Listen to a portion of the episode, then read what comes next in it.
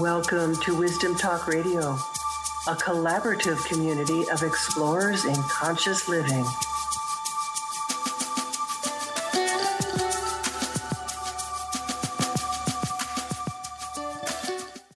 My teacher, Dawn, taught me years ago about the transformative potential of business, and that business was a place where creativity could shine. That, as my guest today teaches, the doing of business can itself be a spiritual practice, and we can be nourished in the doing of it. How could doing business and doing good in the world not be a separate focus? That's what we see most of the time in the world. But if we bring them together, what's possible? And I'd love for you to stay tuned for this powerful conversation with my guest today who knows so much about how. Welcome. I'm Laurie Seymour, host of Wisdom Talk Radio and CEO and founder of the Baca Institute, home of the Quantum Connection Process. Go there to discover your unique connection with the essence of who you are by taking the Quantum Connection Quiz. We're each designed to directly connect with Source differently in our own unique way. And knowing your own style helps to open a deeper connection with the universe and with your own relationship with Source. It's really the secret to creating what you want, what you truly want in your life, because who you are is exactly who is needed. Since 1999, Mark Silver has worked with heart-centered entrepreneurs to help them realize that every act of business can be an act of love. And I'll continue about him, but just as an aside, I've kind of peripherally known Mark for a long, long time. I've seen him in, different events, and we've been in some similar circles. And what I've just known to be true about Mark is his integrity of heart, and that he's consistent. He's consistent in what he does and how he shows up. And that's such a rare thing in the world. Mark is one of the pioneers in integrating real spirituality with the nitty-gritty of small business. He founded Heart of Business in 2001. He's got a good track record. He is a designated master teacher within his Sufi lineage, and he has received his Masters of Divinity. As a coach, teacher, and spiritual healer, he has facilitated thousands of individual sessions with entrepreneurs and has led hundreds of classes, seminars, groups, and retreats. His weekly writings and teachings are followed by thousands of people around the globe. You can find all of that at Heart of Business. He is the author of the new book, Heart-Centered Business. Welcome, Mark. I'm really, really so eager to have this conversation and delighted that you are here. I'm grateful to be here, Laurie. I'm looking forward to digging in. Yeah. So where do we start? Boy, because trust is such a theme for me in my life, yes, and in my work and my teaching. You talk about how trust and trusting yourself in your own business is so essential. And I'd love to hear what you mean by that. And you have a tack on that's diminishing it. You have something that I think goes along with that, which is about deeply listening to everything. And that is also so important to me. So I'd love for you to, maybe that's a place we can dive in. Excellent. Well, it's funny because this was the third chapter in the book, was like, you can be trusted with your business, because a lot of people don't trust themselves, to make good business decisions or make good decisions or to just, be able to follow through and be successful. Mm-hmm. Mm-hmm. And that's like the original chapter was supposed to be on something else as I had planned it. And I tried to write it. And I couldn't, it just wasn't kind of flowing. And one of the insights I've had over the years is that sometimes when I can't do something, it's because it's not supposed to happen. I'm trying to do something that's not there. Yep. That's not the only reason. It requires deeper listening, but and so this chapter around trust came out because it, and then it flowed really easily. And it really, it has to do with nuance and a more grounded understanding of what I think has been popularized, a spiritual teaching that's been popularized and misunderstood in its popularization, which is that everything is from the divine. Everything is from the divine. Everything has a divine origin. But then that can easily become a cover for, I think, fairly shallow approaches to like, well, and then everything's already perfect, or love and light, or, you know, and it becomes more of a spiritual bypass. Instead, you know, from a Sufi perspective, we understand that the world is pretty dense. It is divine in origin and in nature and in expression, but it, in terms of the reflection of the original essence, things get distorted. You know, it's hard to be clear. I don't want to get too esoteric. From 5D to 3D, and everything gets more dense, as you said. Exactly, and I can get more. You know, I don't want to get too esoteric, but it's like you can. Because I can geek out on spiritual teachings, you know, anyway, but, so the story I like to tell that's in the book in more detail, is just one example of so many with our clients. We had a client who, had the idea, the desire to collaborate with others to get her business out there more. And there was, and she had a good feeling about, I should be doing this. But then there was somebody who was going to collaborate with her, and she had the feeling like, oh no, this isn't, like, something's wrong. And she was trying to figure out like, you know, is there something wrong? Just fear, and I should just go ahead with the collaboration, or was she getting guidance that she should drop the collaboration and turn away from it? And what I had suggested to her, which I think is, you know, really, you know, easy to understand at an intellectual level, but can be hard to walk with, you know, or, you know, just take some patience and some care to walk with, is that both were true.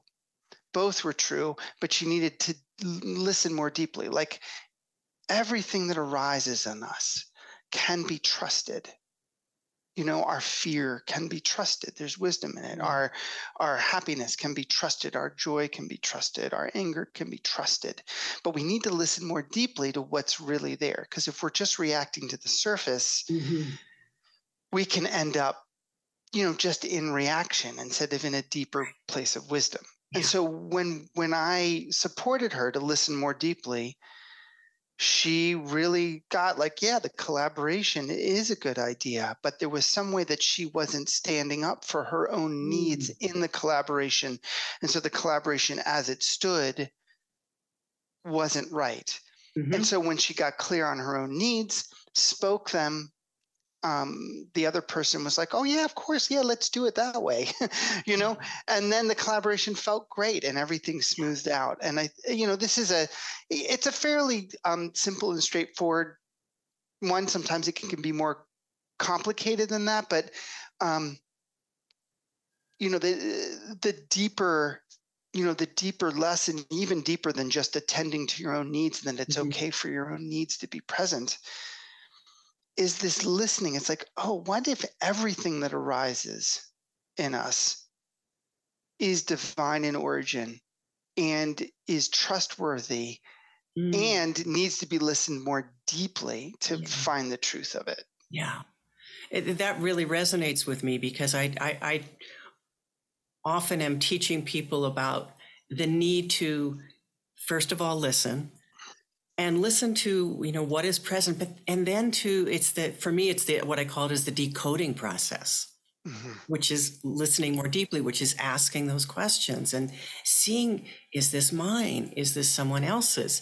Yes, I'm to collaborate, but is it with this person, you know, or how is it to go? And so that's actually, I think, a really wonderful example of the dimensionality of what's going on. And that it's never just one thing. Yes. There's often so many threads woven in. I mean, it's how I started the book, you know, the very beginning of the book, I say, you know, if you have issues with business, those are legitimate. Like, I don't want you to get over your issues with business. Business has been done terribly, terribly. In some cases, actually, capital E, evil.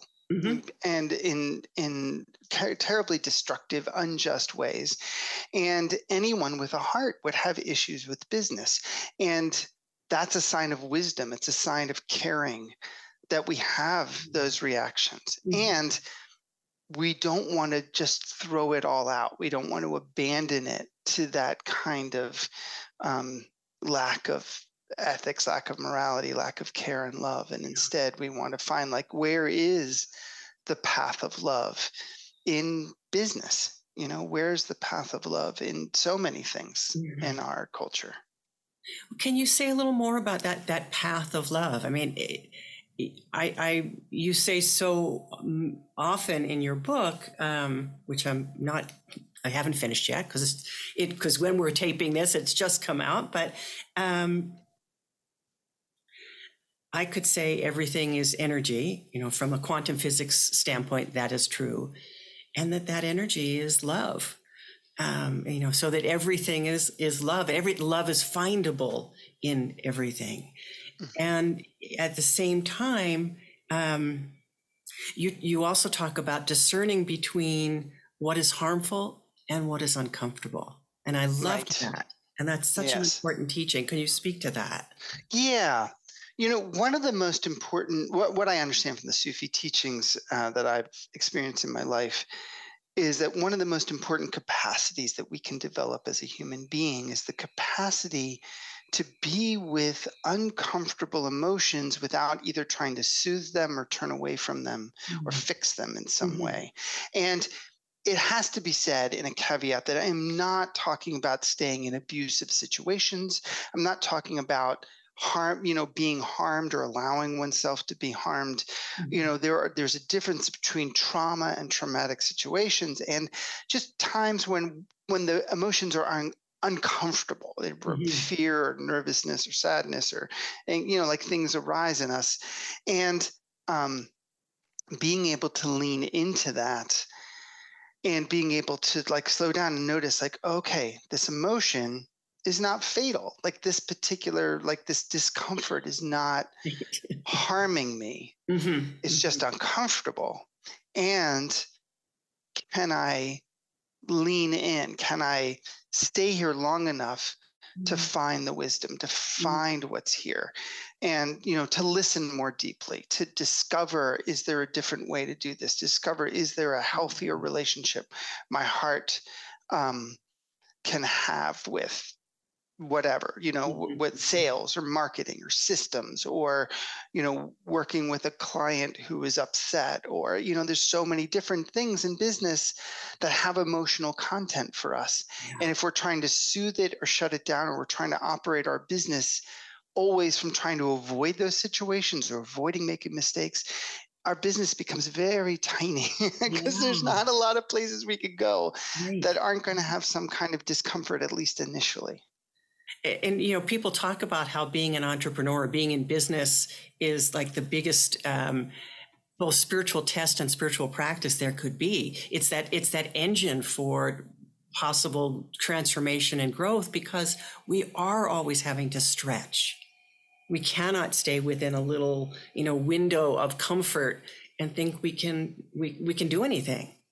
Well, at least in the beginning, I will say that I don't think it's the biggest. I think that everyone has their own path, and of course, people. Of course. Yeah. I always to highlight that because it's the discerning, but it's like,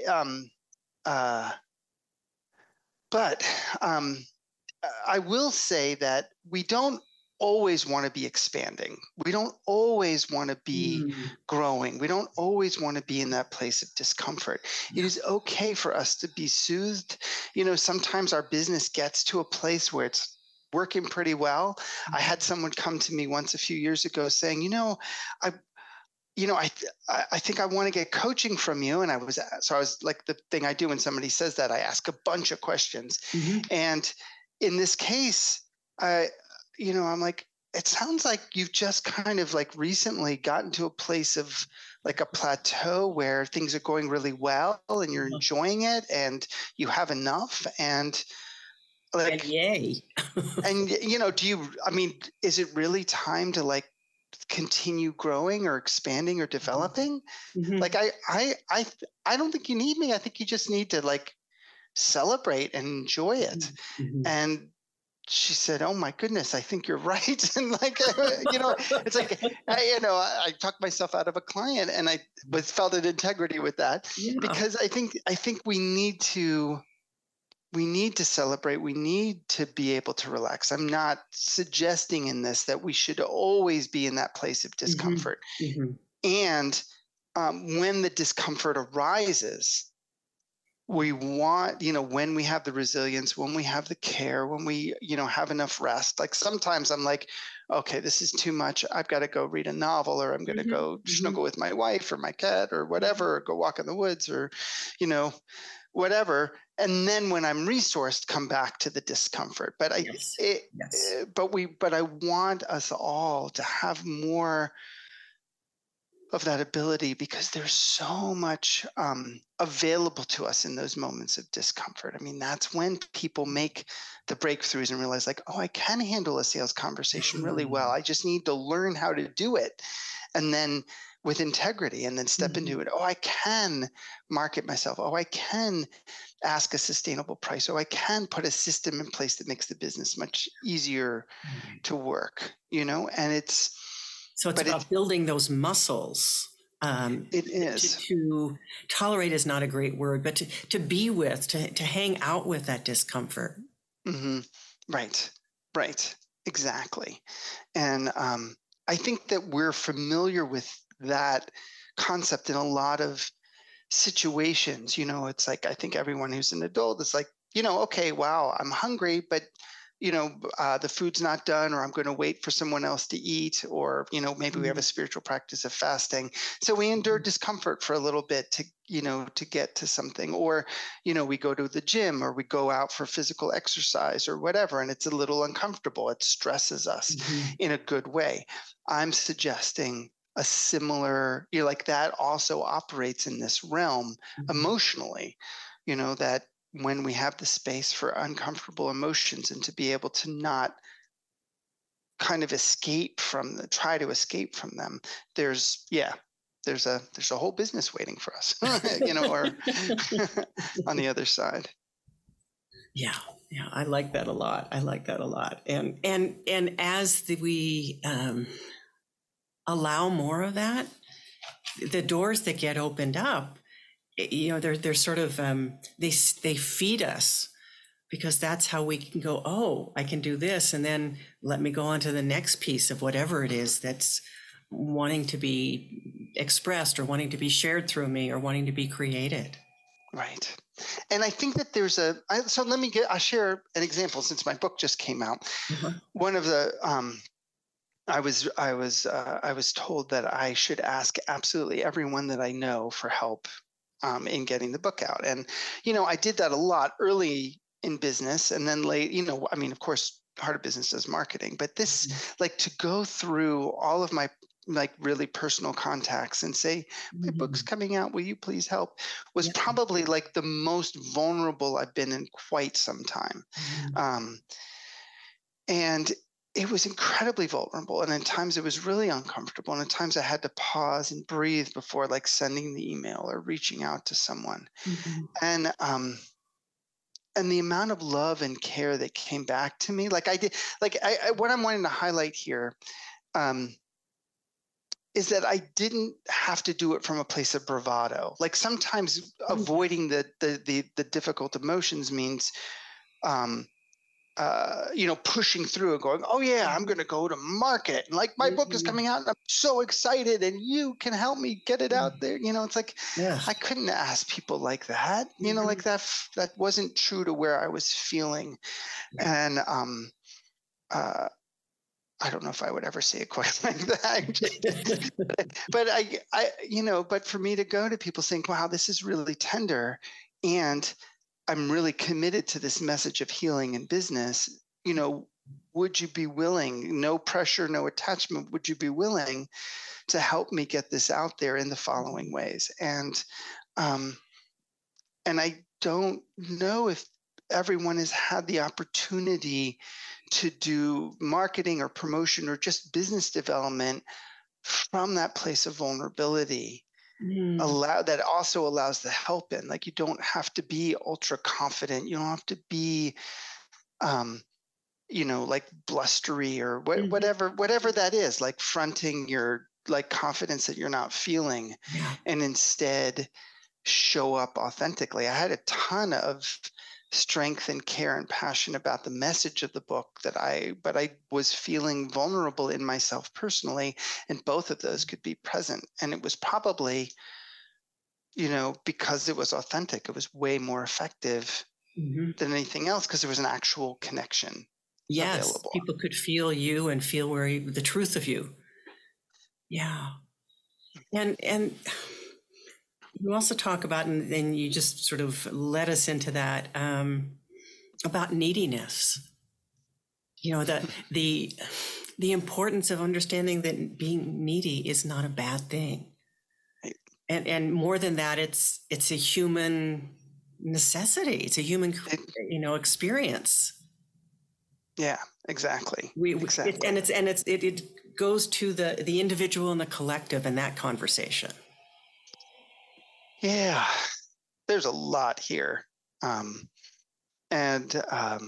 at its heart, I think if you and I were to just hold our breath until we passed out, that would be a good demonstration of how important neediness is to the human being.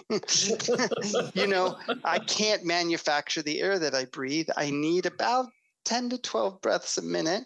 And if I don't breathe in from the outside, for a fairly short period of time, I'm unable to function. And so I just, I'm not suggesting we do that. I think we can. It's a good thought experiment. Too much silence in that. I know. Dead air. So, one of the things that I talk about is, as a necessary quality, has to do with vulnerability. And vulnerability is like when we're impervious, when we're invulnerable, nothing can get in. We cannot receive. We can't receive. You can't, it's like nothing. You're like, And so neediness is, our longest running course, The Heart of Money and Power Transformational Journey. I've been teaching in one form or another since 2002, has been, the core message of that is this neediness and how healthy neediness is. Neediness is a doorway to abundance. And it's like the refusal of our neediness, the rejection of our neediness that shuts us down, that disconnects us from the people and the earth and the resources around us. If we don't recognize our neediness, nothing works.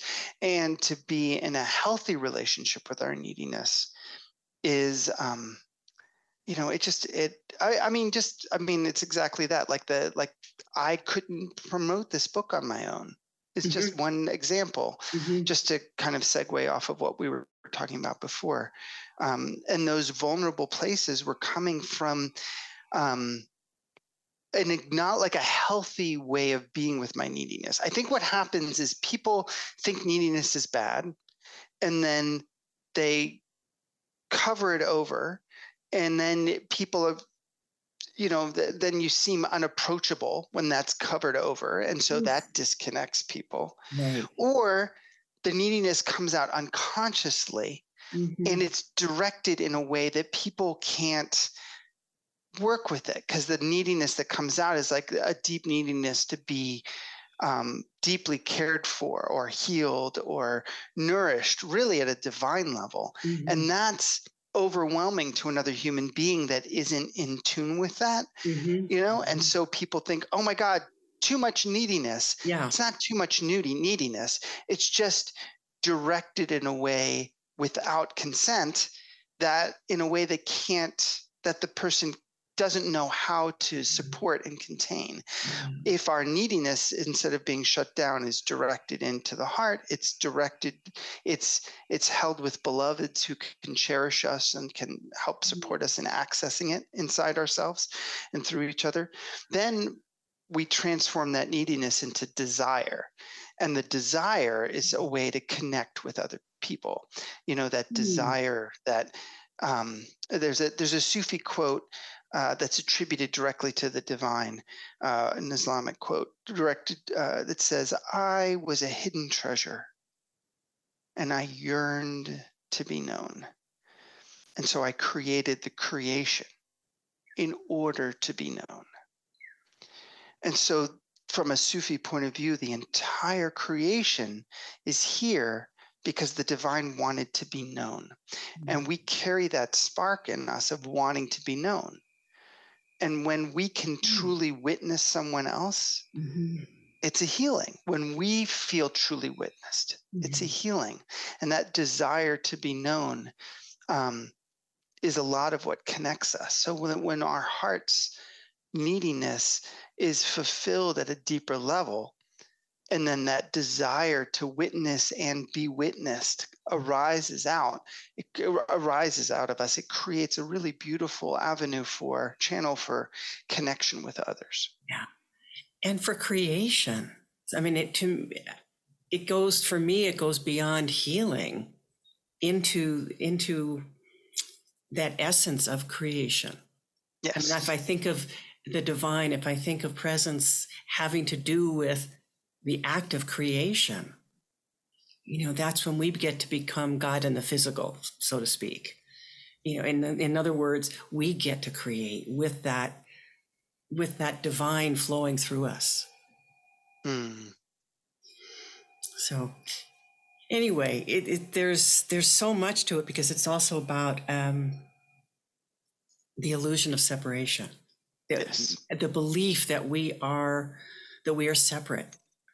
I've been writing a lot about that recently in a book that I'm working on, and that when I lost the figure, my father, who I identified and I felt that and that connection to the divine through, that feeling of unconditional love, I separated. I didn't believe that existed. And in some ways, I think that's what we're all doing is, as you say, melting that illusion, having to melt that illusion. Yes.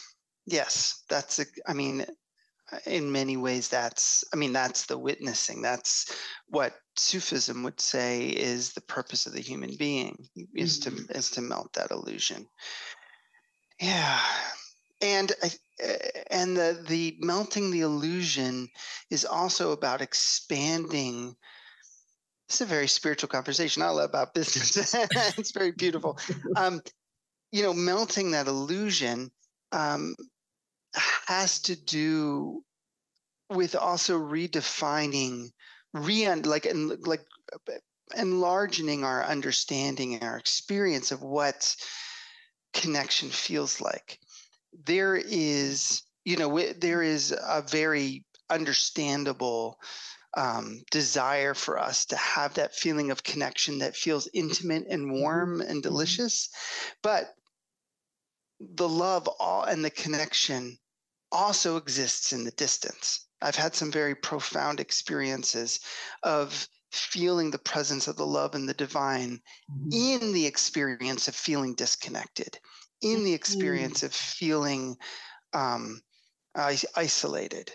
And feeling like, oh, this too is the divine. This too is the love. Not a love that is judgmental. Oh, you have to experience the love this way by being disconnected. Right. It was one of those experiences that is hard to put into words, but I had this deep feeling of feeling cared for, feeling the love, feeling the presence of the divine, feeling the oneness without any change to that feeling of isolation and separation. And And I think that this is, part of our work in the world is finding the love in absolutely everything so that we're not mistakenly creating more separation by preferring certain things over other things. Certain emotional states or certain experiences over others. Is that what you're saying? Yeah. Yeah. Yeah. Ooh, so it really is about remembering love, period. In everything. Yes. And, it's like, and one of the reasons, it's funny because we're talking, I do love my spiritual path and I love the spiritual teachings and talking to people from all different paths. It's very beautiful, but I'm really a very practical person. I was a paramedic. I do woodworking. I love working in business. I love these practical pieces. Yeah. And what I think is really extraordinary about the journey and anything in life and including in business is that we don't, because of this reality, we don't have to have them be separate things. We don't have to go connect with love and then come back and do marketing. Right. Like we can find the love in the marketing. We can find the love in, the business development. We can find the love in some of these really difficult places in business that have been so twisted and distorted and misused. And it's our finding the love in them that allows something new to arise or something very ancient to reform, because commerce and business have been in humanity for forever. And it's only the last few hundred years that this particularly toxic form of capitalism has, so distorted human relationships. Mm-hmm. But and so so for instance, this, when we have this feeling of being witnessed that I was referring to before, if we bring that into marketing, people talk about, well, you need to speak to the pain points in marketing. And often it's done with, by re-traumatizing people, reactivating people's trauma. And then the only way you can get out of that feeling is to buy, is to purchase the offer. And that's extremely manipulative, toxic way of selling. However, you do need to speak to what's true for people. And if someone is in pain or struggling with something, if we can see them as whole, but still also witness the struggle, we can use our marketing as a way of bringing empathy and care, not as a way of triggering or traumatizing people. But you just said something, though. You brought together that seeing them as whole and speaking to where their own discomfort is. Yes. That can be a difficult place for people to travel because there's so much that just doesn't even acknowledge that doesn't acknowledge the wholeness. Right. Along with everything. And And I'd love for you maybe to if you have some examples about how you market, because marketing is such an experience of relationship. Right. And if it's not, then then it's to me, it's about manipulation. Yeah. Well, so for instance, let's say someone works with people. I don't know. Let's talk about a chiropractor, who helps people who have had very active lives, but have had some kind of a back injury that's keeping them from doing things that are important to them. You can do marketing from a place that says you've had a terrible back injury and, you're at risk of never picking up your child again. And, and this is a terrible loss and how horrible grief. And so if we don't fix your back, your life is going to be ruined. And so, and I'm hyperbolizing it, but people sometimes go there, and it can, and that's kind of like, I can feel the energy starting, oh no, kind of feeling. See somebody that's broken. It's like, well, let's get you in here as quickly as possible so you don't have to miss another hug with your child, that kind of energy. Or you can drop into your heart and you can see the wholeness, and you can also be in a place of humility to say, like, I'm not the only chiropractor. I'm not the only way. There's so many ways that this person can get help.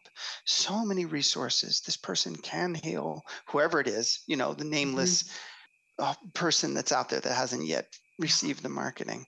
And then you can say, like, you know, you've had a really active life, and, you know, like many people, you've had an injury, and your back is keeping you from doing things you really care about. You know, maybe it's been really hard because you can't pick up your child like you could, or you can't do the physical kinds of exercise that you like to do.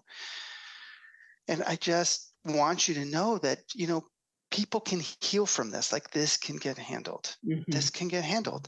And thankfully, there's a lot of resources, and I'm one of them. Mm-hmm. And if I resonate for you, if you like my approach, I'd be happy to talk to you about it. Mm-hmm. You know, it's a very different, and I know I changed my voice and I changed everything, but even if it's just on a written page without it lands differently. Exactly. It lands differently. Exactly. I used to teach years and years and years ago at Western States Chiropractic College in Portland, and and started a doctor-patient relationship seminar for those who were working in the clinic, and you know, you could really feel how differently people wanted to approach their patients, and you know, being able to drop into oneself to really feel your own humanity allows you then to feel in others. Exactly. Yeah. So one other thing that I wanted to hear what you have to say about, I mean, this is something you wrote. It was about the annihilating power of love.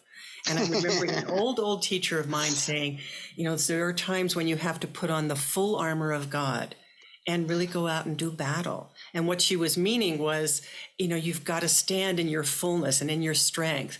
This is not a time where you're just saying, oh, everything is love and bliss. So yes. Annihilating.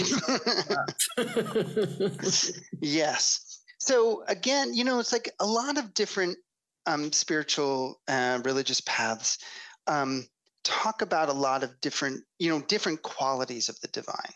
Love is usually the one that gets talked about a lot. But, you know, from a Sufi point of view, there are so many different divine qualities. Like the divine is the source of love, but love isn't the only way to talk about the divine. Mm-hmm. There's a divine quality of mercy and compassion. There's also a divine quality of justice and domination, and quality of life, and a quality of death, and a quality of, you know, of accountability and of witnessing. And it's like there's, you know, there's in the Sufi tradition traditionally talked about 99 divine qualities. There's more than that, but that's traditionally how it's talked about. And each of those qualities carries us back to the divine, and is also in many ways infinite in itself. So there's a lot of complexity in these words. In English is the language, I believe, people can correct me if I'm wrong. It's either the most, or it's the one that has the largest vocabularies. And because English has such a large vocabulary, we tend to divide things up. Like the words tend to have very precise, unambiguous meanings. Mm-hmm.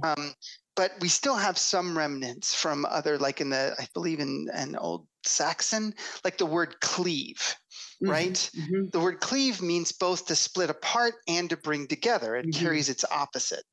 Yeah. In the divine names in Sufism, there's one quality, Al-Aziz, which is the divine, one of many divine qualities of strength, which means both the invincible in might, and it also means the cherished beloved. Mm. It carries both of those meanings. And so when we talk about the annihilating power of love, we have to understand, kind of similar how I was talking about the love and the distance, love and the separation, that love has such expansive meaning beyond. Like from a Sufi point of view, it's not a sentiment. It's not an emotion. Mm-hmm. It's not a feeling. It's this power. It's this quality that moves in the world. Mm-hmm. And it's gravity in a certain sense. Mm-hmm. And anyone who has experienced love in a profound way knows that love has the power to turn your world upside down, to take something, as you know, and change it completely. You know, you fall in love with someone, or you have a child, or you have some other deep experience of love, and suddenly everything's different, and your relationship to everything is different. Mm-hmm. And I like to say that I believe that if many of us could truly unleash the power of love in the world of business, it would annihilate the world of business as it is and transform it into something very different. And I don't mean that in kind of like a waving wands magic sense. Mm-hmm. I mean it that there have been, you know, I've had clients who have worked, their work is in corporations. They're mm-hmm. coaches or consultants in corporations.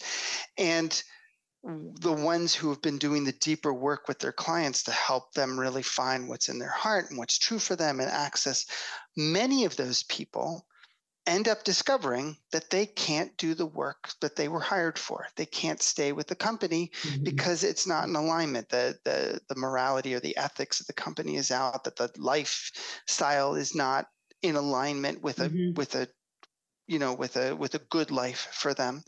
And so that's what I mean. It's like if everyone were to really start living in their strength and in their truth and in love, there were a lot of institutions and organizations that could not continue to function. You know, we see examples of that with some of the labor unions that are on mm-hmm. strike, the UAW, United Auto Workers, and Kaiser Permanente, mm-hmm. the unions walking out because people from the divine quality of justice, the divine quality of love, the divine quality of care says, this cannot continue like this. It has to be different. And I can no longer put my life energy into this mm-hmm. unless it changes. Yeah. So it brings up a question for you, Mark, and it's about the reason for writing Heart of Business. And often people will write a book because, I want to get more clients. I want to have more bigger business. And this is my business card or my calling card. Mm-hmm. Feels to me, I mean, that wouldn't be you probably anyway, but it feels to me, I'm feeling the bigness of, and I don't want to speak for you. I'm just sensing something about your mission in writing this book. So it's a really good question because, you know, I've been doing this for 23 years. I've self-published. I'm looking over at some of my self-published work. I've never really wanted to write a book. It just was not really anything that I aspired to. Mm-hmm. And I can think of, yes, I do want our business to grow and develop. I do want to reach more people. I do want our business to be more successful. I want to be able to give raises to people on our team. And I want to be able to, you know, like we have a small property here in central Pennsylvania. We want to turn it into a food forest and provide, you know, and grow way more food than we need so we can contribute to food security in our area. You know, like there's lots of things that if there was like a whole bunch of extra money that flowed in, it would be wonderful to do. So I don't have any complaints problems with that. Yeah. I don't have any problems. I teach business. I don't have any problems with the book contributing to financial success. Absolutely. But I want to say that this was not a choice. Like someone approached me who was a client of ours who worked for this publisher and said, wow, this work is really impacting me. Would you be willing to submit a proposal? Mm-hmm. And when I asked in my heart, I'm like, okay, I'm supposed to submit a proposal. And then it was accepted. I guess I'm supposed to write this book. So I wrote the book. Mm-hmm. Anytime I've tried to talk about it as, I did it for X reason, I've never, I can't, it's, I was just supposed to, I just, you know, even if the book had flopped, it was not attached to outcome. It was just a step I was supposed to take on the path. Yeah. You were doing what was presented. as my friend Jennifer Huff likes to say. Yeah, I completely understand that. Yeah. And I suspect it will have a big impact. I hope so. And that can happen without any attachment. No. I think the only way it can happen is without any attachment. Well, so Sufism is interesting in that it is a devotional path rather than a transcendent